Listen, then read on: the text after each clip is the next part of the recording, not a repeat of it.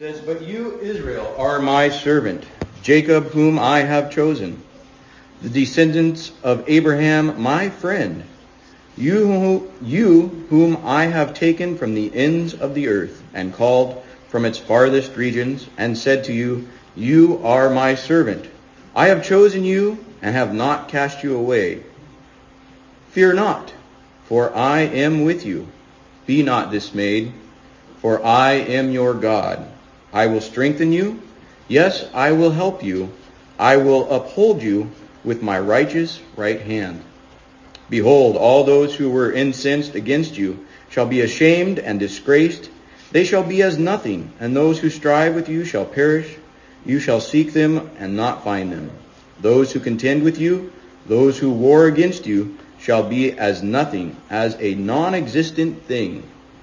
For I, the Lord your God, will hold your right hand, saying to you, Fear not, I will help you.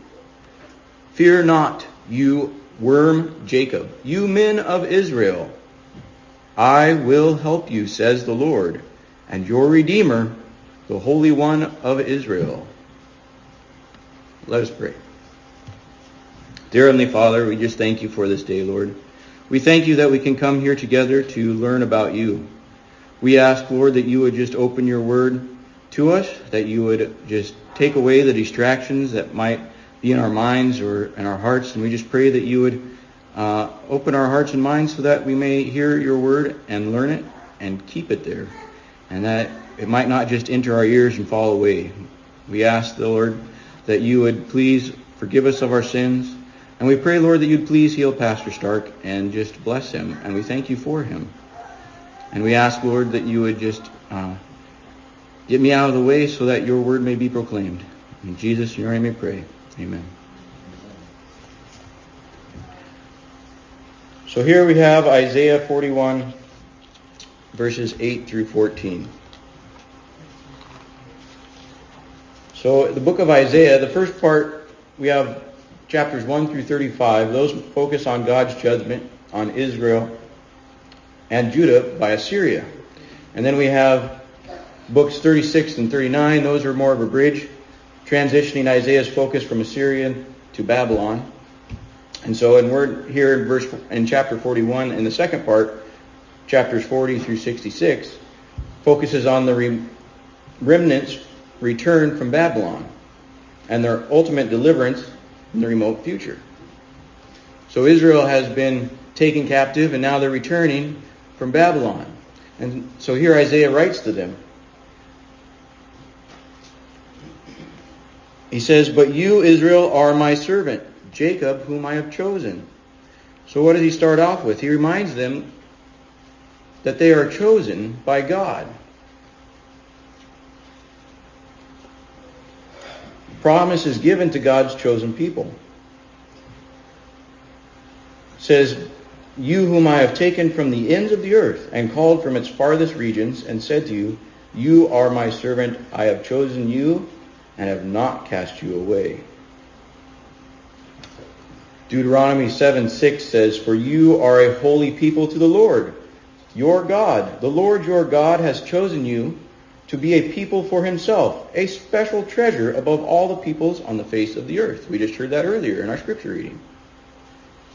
Psalm 135, 4 says, For the Lord has chosen Jacob for himself, Israel for his special treasure.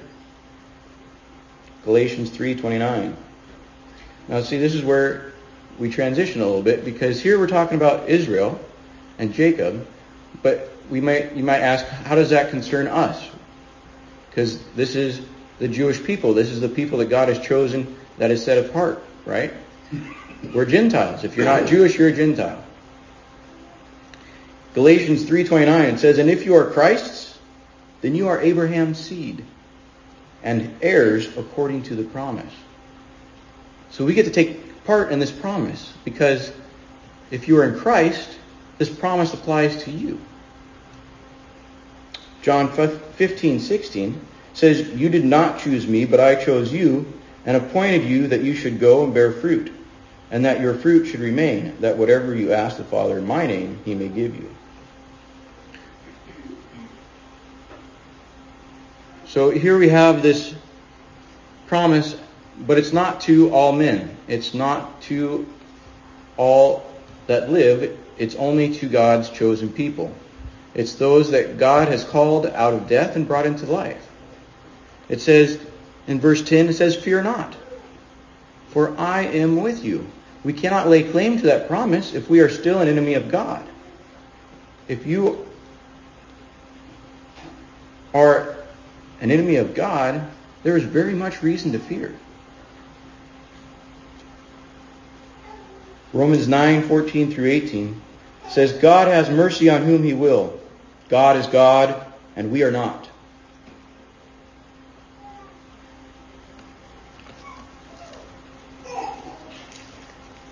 Sorry, I have to turn there really quick. I thought I had it written down.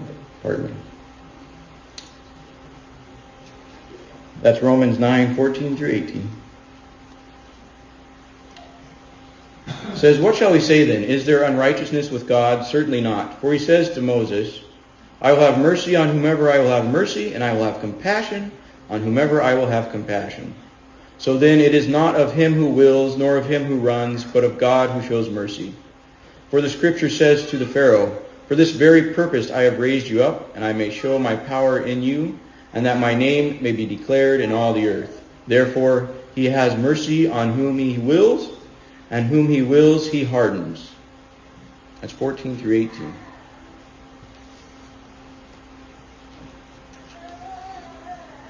So it's God who has the knowledge of our hearts. It's God who draws us. It's God who brings us to know Him.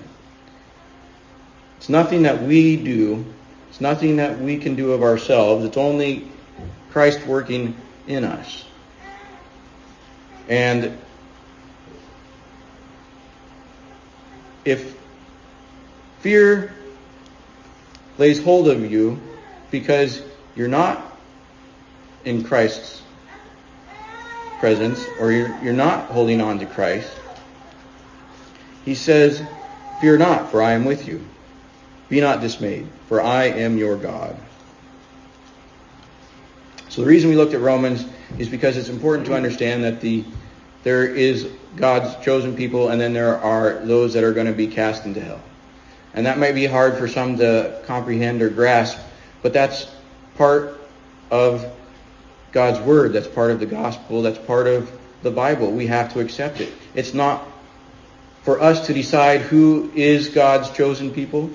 We are not to say, I think you're going to be saved and you're not going to be saved based on their appearance or their outward dress. We are to approach all and preach the gospel to all as to all men as sinners. And Isaiah 55, 8, 9 says, For my thoughts are not your thoughts, nor are your ways my ways, says the Lord. For as the heavens are higher than the earth, so are my ways higher than your ways, and my thoughts than your thoughts. Salvation is completely up to God. It's not up to man.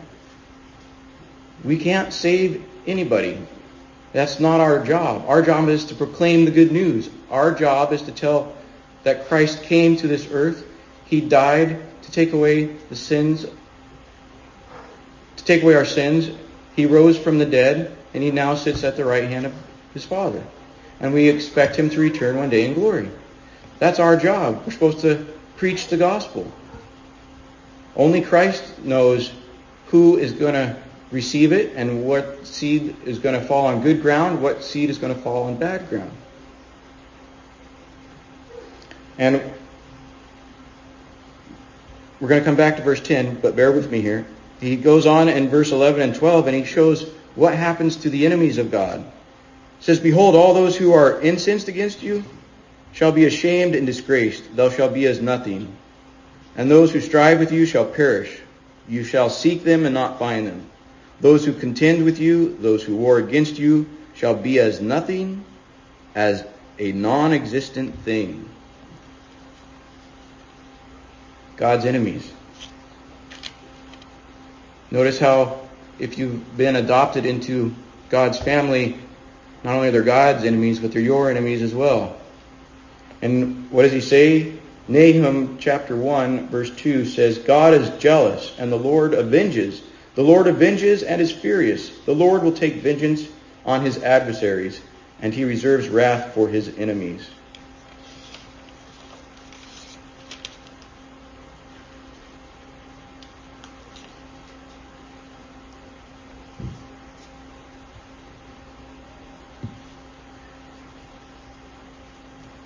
So just want to take a quick second. We, I want to show, we need to see what happens to the enemies of God. If you look at Revelations 21:8.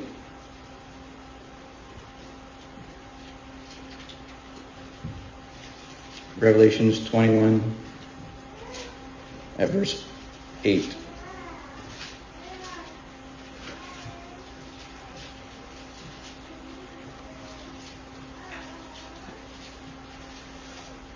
I'm going to go back up to 6. And, and he said to me, It is done. I am the Alpha and the Omega, the beginning and the end. I will give of the fountain of the water of life freely to him who thirsts.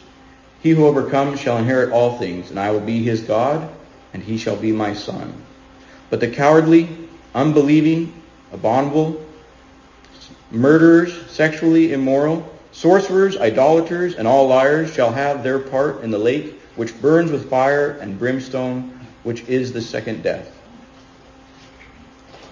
So you see, if God's not working in your life, there is much to fear.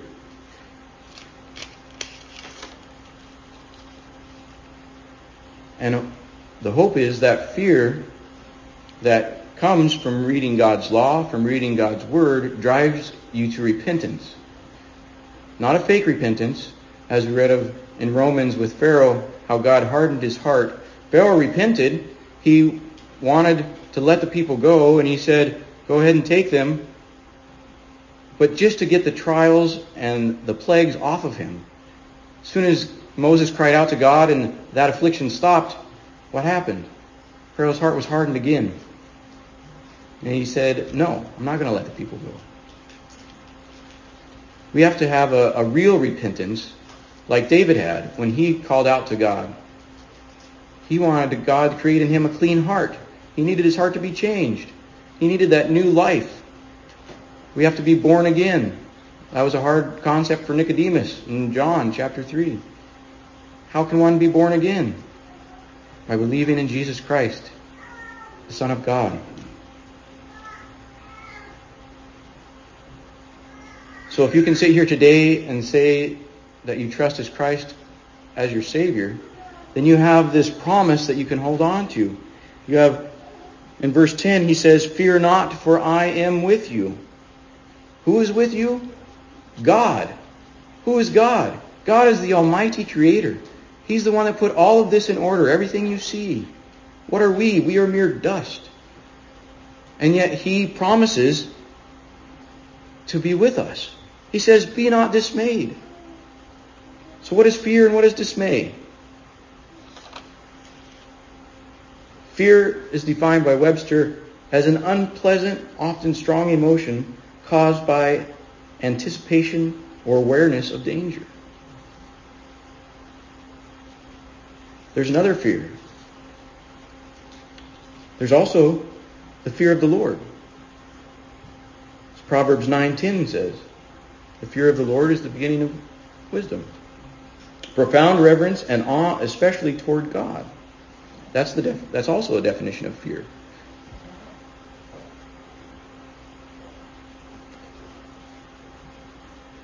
So what does fear do to us?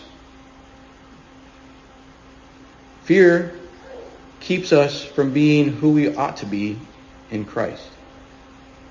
How often does fear keep us from saying what we need to, or fear of our circumstances, or fear of what somebody else is going to think, keep us from proclaiming God's word, or from shriveling up and staying where we are instead of moving forward with what needs to be done?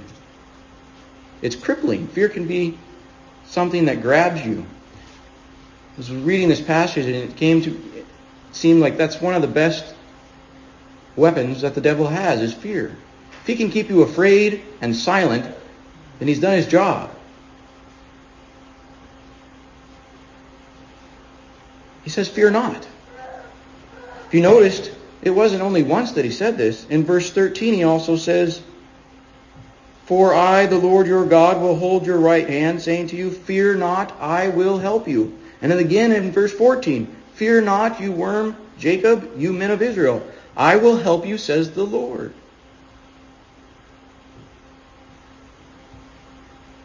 Fear comes up a lot. There's several times throughout the Bible where we have fear, and yet we're always told, fear not.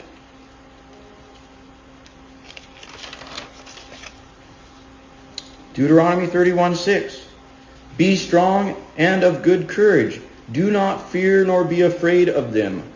For the Lord your God, He is the one who goes with you. He will not leave you nor forsake you.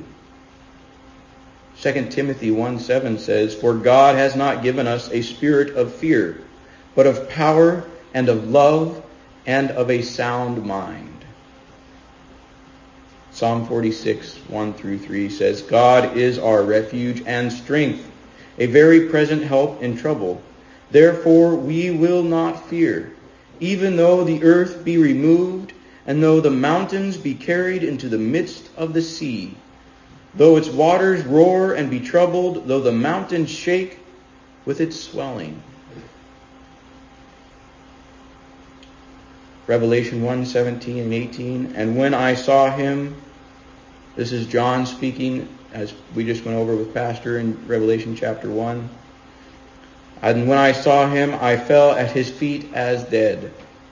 But he laid his right hand on me, saying to me, Do not be afraid. I am the first and the last. I am he who lives and was dead. And behold, I am alive forevermore. Amen. And I have the keys of Hades and of death. Was Jesus speaking to John. The other one that came to mind was in Mark 4, 39 and 40. He said, Then he arose and rebuked the wind and said to the sea, Peace be still. And the wind ceased, and there was a great calm. But he said to them, Why are you so fearful? How is it that you have no faith? That was when the storm was overwhelming them. And what happened? They became afraid. They had Christ there with them, and yet they still had fear come upon them. That happens to us all the time. We know God's Word. We have it in our hearts and our minds. We meditate upon it. Yet somehow fear still overtakes us.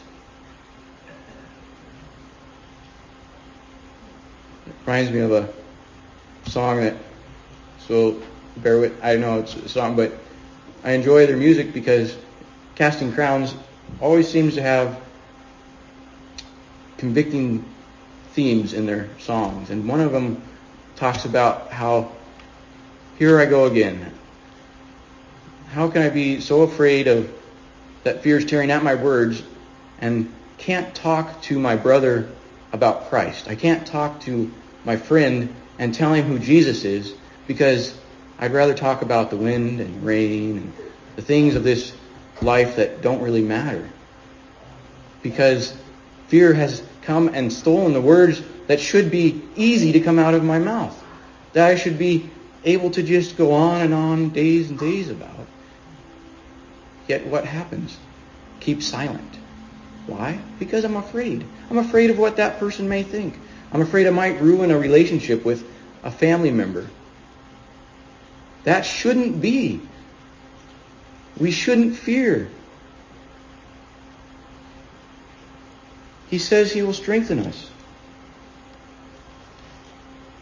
We're told three things in verse 10. I told you we were going to kind of focus on verse 10. We read. So he says, first off, he says, For I am with you. Then he says, Be not dismayed. And then he gives three things that he's going to do. Before I get to the three things, Dismay is to cause or to lose courage or resolution, and as a as be from an alarm or fear.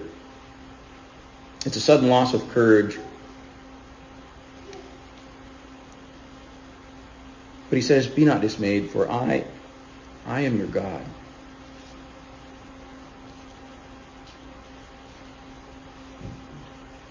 Isaiah 42:6 says, I, the Lord, have called you in righteousness And I will hold you and give you as a covenant to the people, as a light to the Gentiles.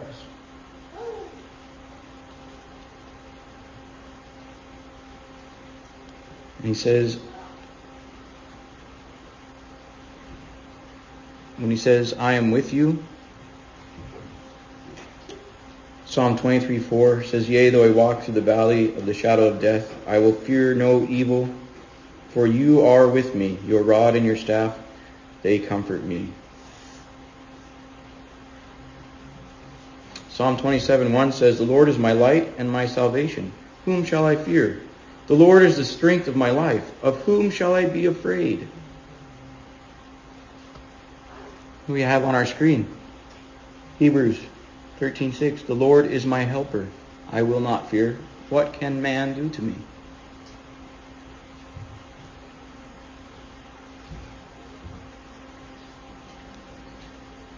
No, we're doing a lot of scripture, but it needs Jude 24 now to him, chapter 1, there's only one chapter in Jude. Uh, Jude 24, now to him who is able to keep you from stumbling and to present you faultless before the presence of his glory with exceeding joy. So who keeps us from stumbling? God. Jesus. Jesus is always the answer. We, you know, kind of joke about it in Sunday school. When you ask a question, what's the answer? It's Jesus. He is the answer.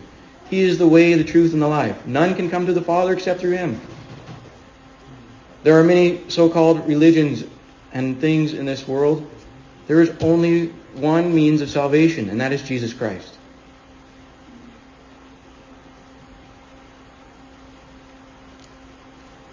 So he says he'll strengthen us. We looked at those verses. He says, also that I will help you. Romans chapter 8, uh, sorry, excuse me, chapter 5, verse 8.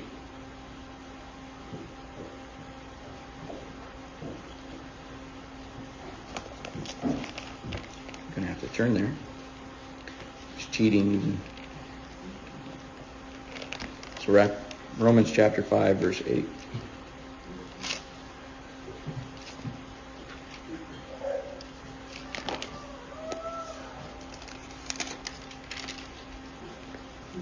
says, But God demonstrates his own love toward us, in that while we were still sinners, Christ died for us. That is the best help you can ever receive right there. While we were still sinners, while we were still enemies of God, Christ died for us. He brought us out of death into life.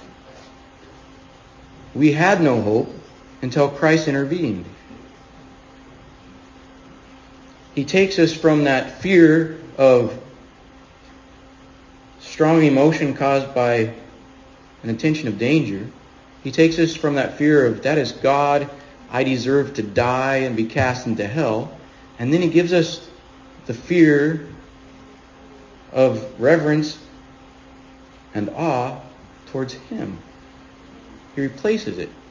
No longer do you have to have that fear of hell and damnation if Christ has brought you into life, because now you can trust Christ and you can see his glory displayed all around. You can learn from his word and it will fill you and you can look forward to being seated with him in heaven. You no longer have to be afraid.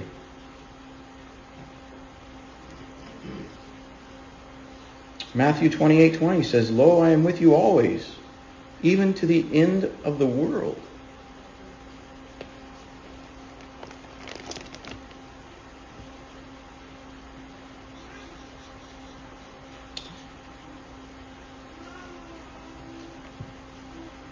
And then the third thing he says is, I will uphold you. Psalm 145, verse 14.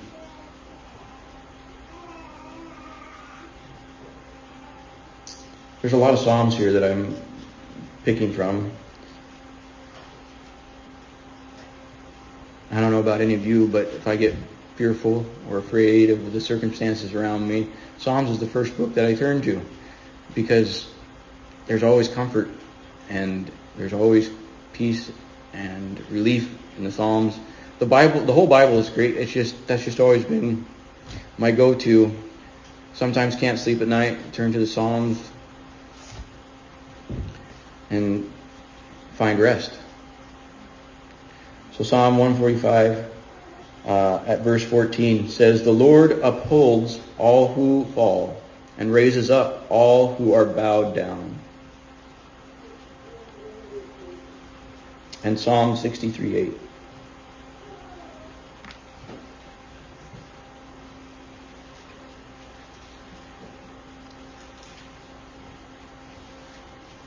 My soul fall excuse me, my soul falls close behind you. Your right hand upholds me.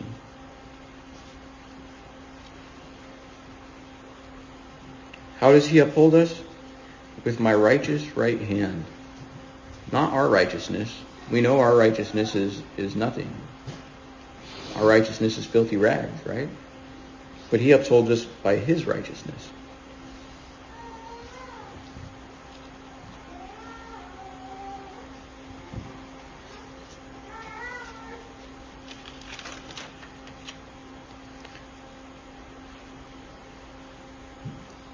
Just see after that what happens to God's enemies.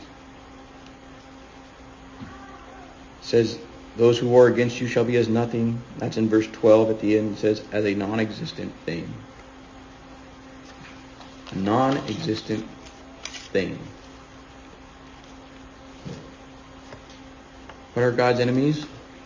Nothing we have right now a lot of turmoil and, and confusion and chaos going around in our world, and we see all these plots of the wicked, and at times it feels like they're going to triumph and they're going to have victory, but it's nothing compared to God.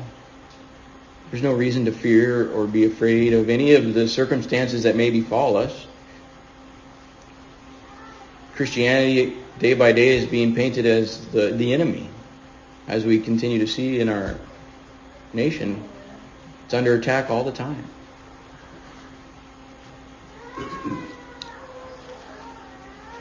God has the final victory.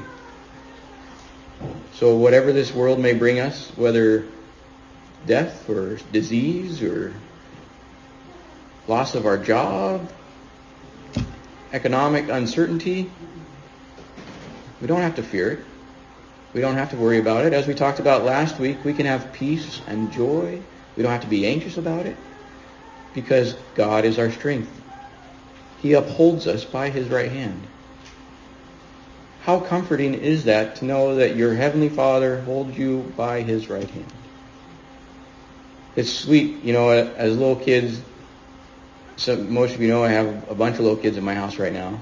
But when when they become afraid, what do they want? They want to, they run to you and hold out their hands. They want to be held. They want you to comfort them. Even if it's an irrational fear of the dark or a loud noise. It scared them and they want to be comforted. That needs to be us. We need to be the little kids running to our Father in heaven. We need to cry out, Abba, Father. He says we are His children. He adopted us. Right? So if we're his adopted children, then we need to run to him.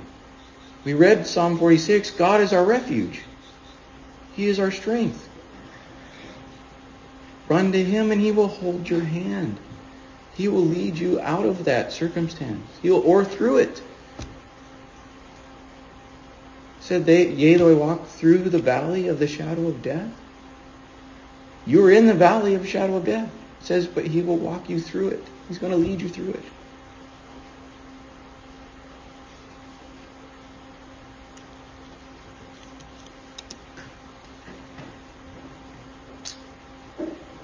And then I enjoy verse 14. It says, Fear not again. He tells us because we need to be reminded over and over again not to fear. We see it when the angels appeared. When they came and they told the shepherds, Fear, do not be afraid. We saw Jesus telling John not to be afraid. We have to be constantly reminded. And then he says what? He says, Fear not, you worm Jacob, you men of Israel. He puts us in our place. We have to know that we are not little gods. We are not little things that need to be worshipped. We get so puffed up and full of ourselves. And then we wonder, well, everything didn't go exactly as I planned. Now do I do? We want that control. We have to be the ones in control of our own destiny. We hear it all the time. Follow your heart. Do what you want. That's what really matters. No. You are a worm. But by God's grace, He loves you. He cares for you. Worm you may be. Remind me of there was a, a play that never came to fruition. It was just a little skit that we did with Kathy and Eric, and we were young, my sister and I, and, and my sister ended up getting sick or something, so it didn't happen. But the whole premise of it was like, I'm a speck, I'm a dot, I'm a worm. And this guy was just depressed as all gets out because that's all he knew. Didn't have any other joy. That's where I'm at. That's who I am. And then he heard the gospel. Then he heard the good news. And his whole attitude changed. He was going around then saying, I'm a speck, I'm a dot, I'm a worm. Yes, praise God, because you know what? I am insignificant, but that's not what's important. What's important is proclaiming God's good news. The gospel of Jesus Christ. That's what's important. We're here to reflect Christ. That's our duty. That's our job. We're not here to serve ourselves. We're not here to cower in fear and be stuck in the mud, not going anywhere. We're here to proclaim the gospel.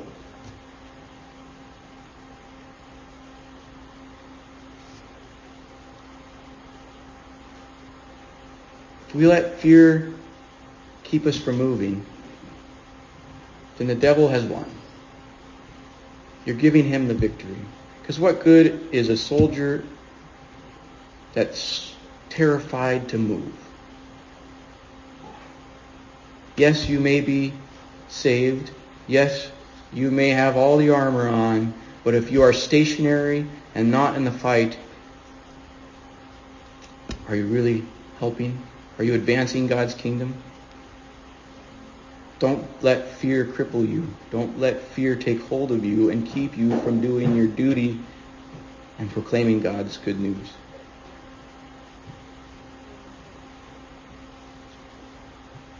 Fear not, for I am with you.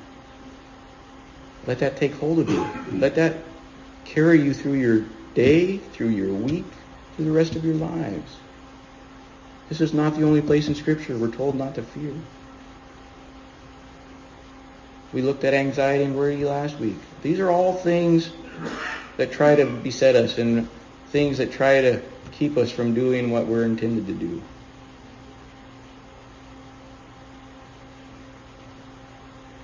Go to God. Run to him as your father. He's holding is he will hold your hand, he will guide you. Trust him. It's hard because we want to be in control. Trust him.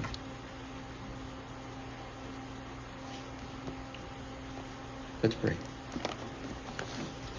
Dear Heavenly Father, we just thank you for your word, Lord. We ask, Lord, that you would help us. You have to tell us over and over again not to be afraid, Lord. Yet so many times we are. So many times our circumstances seem to just be too much for us. We seem to be sinking. We ask, Lord, that you would help us to see that you have never forsaken us. You'll never let us go. Thank you, Lord, for bringing us out of death and bringing us into life. Thank you for adopting us. Thanking you for making us your children, Lord. Help us to remember your promises to us. Pray that you would please forgive us of our sins. And all these things we ask in Jesus' name. Amen.